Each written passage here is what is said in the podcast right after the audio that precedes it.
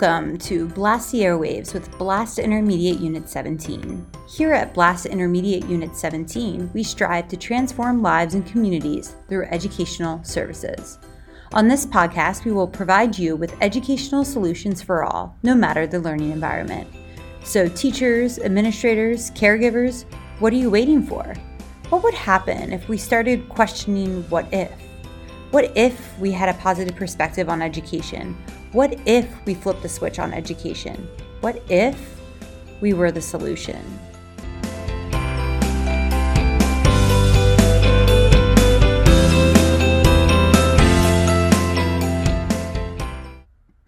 Hello, listeners. We are excited to blast the airwaves with you today and provide educational solutions for all.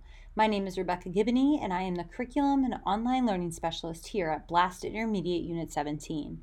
I'm thrilled to welcome you to this episode of Blast the Airwaves. Have you ever felt like you are part of a conversation, but you have absolutely no idea what they're talking about? I know I have. Great example when I studied abroad in Spain. Now, I know this is quite obvious because in Spain they speak a completely different language, but there were so many times when I lived there where I would be completely part of the conversation, but not really understand a thing they were saying. I just got really good at nodding my head and smiling. But I guess I didn't get that good because they always could tell I was completely lost. And then, of course, we would laugh about it and I would say, Repite, por favor. We all got some good laughs out of it but I really truly wanted to understand what they were saying. I mean, that is why I was there in the first place, to understand the language. And eventually I did, just in case you were wondering. But it took a lot of coaching, a lot of facilitating, and a lot, a lot of practice. Isn't this the same as when we are in our classrooms with our students? Whether we are face to face or remote, we are coaches and we are facilitators so that we engage our practitioners, our students. Oftentimes, what helped was when my coaches or my teachers scaffolded their teaching.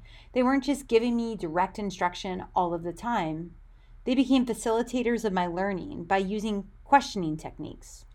They guided my thinking without giving me the answer flat out they used prompts and cues and and granted it it did help that they didn't speak any english but the prompts you know were more like statements my professors made to trigger my metacognition whether it be prompting a student to think about background knowledge using a process or procedure or encouraging some reflection all of these methods prompt prompted myself and they prompt our students to come up with the answers without actually giving them the answer in the classroom, we do this all the time. Class, remember when we watched the video last week?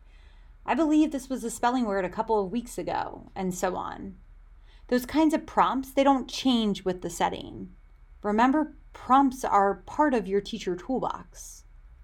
But in addition to prompts, teachers can use cues. We're infamous for cues. Well, at least I know I definitely use cues in my classroom. The walls in my classroom were plastered with word walls, posters, grammar graveyards, maps, so much, probably too much. But eventually, it all served a purpose. They were visual cues for my students. If a student couldn't come up with the answer, I pointed and poof, the answer. Sometimes teachers use verbal clues or gestures. Teachers often like to talk with their hands, and I find myself now being way more aware of talking with my hands since all of our trainings are recorded. Yet, using gestures isn't a bad thing. It's a way to reach our students in another way. It's another cue. Another cue that could be used in the is the environment in which we're working. Your classroom is one thing, but what what happens when you're teaching remotely? How can you use your environment? I know teachers who create office spaces at home. I know other teachers that use different virtual backgrounds in their virtual spaces to match their content. I have seen teachers go above and beyond and physically place themselves at a location to have class live from a certain monument or a certain museum. I have seen some pretty clever ways teachers have adapted to using their environmental cues and making it work. Rock on, you education rock stars. Keep doing those amazing things. It surely does not go unnoticed. Here's the thing though eventually, I didn't want to rely on those prompts and cues. And eventually, I found a way to rely on myself. I took ownership of my own learning and I became independent an independent learner.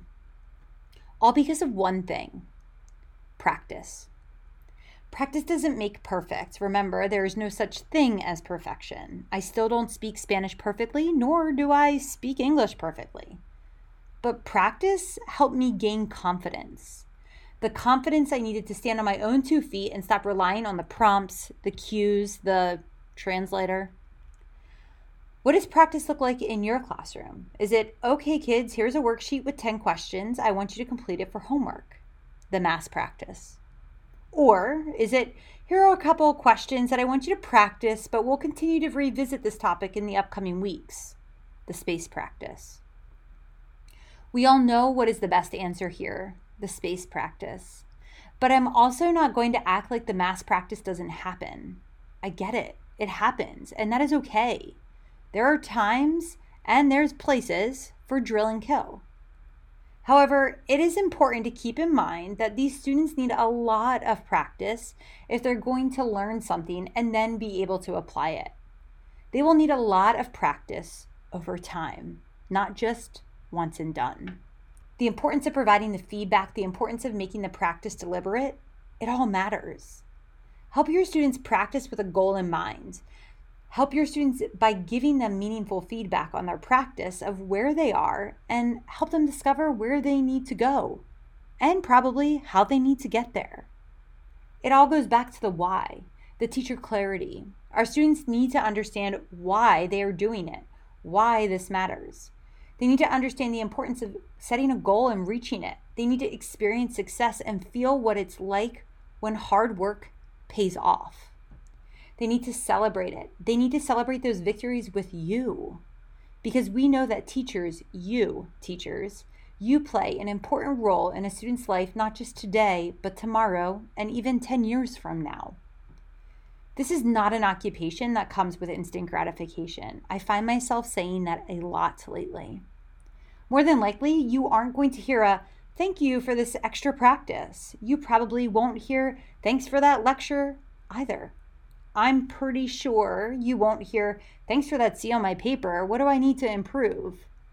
But one day, just one day, that student will laugh and remember those extra problems you made them practice, or the 30th time you made them do the verb conjugation chart, or the time you took them on that field trip through your phone, or that time you dressed up for them when you could have been wearing sweats in your living room. It is why we are intentional. It is why we plan. It is why nothing we do is ever easy. It goes back to what Doug Fisher once said in his webinar teaching isn't easy because it all matters. We would like to thank you for blasting the airwaves with us today. If you like the show, please subscribe or leave a review. If you want to know more, check out www.iu17.org for further resources and show notes. As always, we want to thank you for what you do every single day. Remember, keep shining. We'll be back next episode to provide you another educational solution for all as we continue to transform lives and communities through educational services.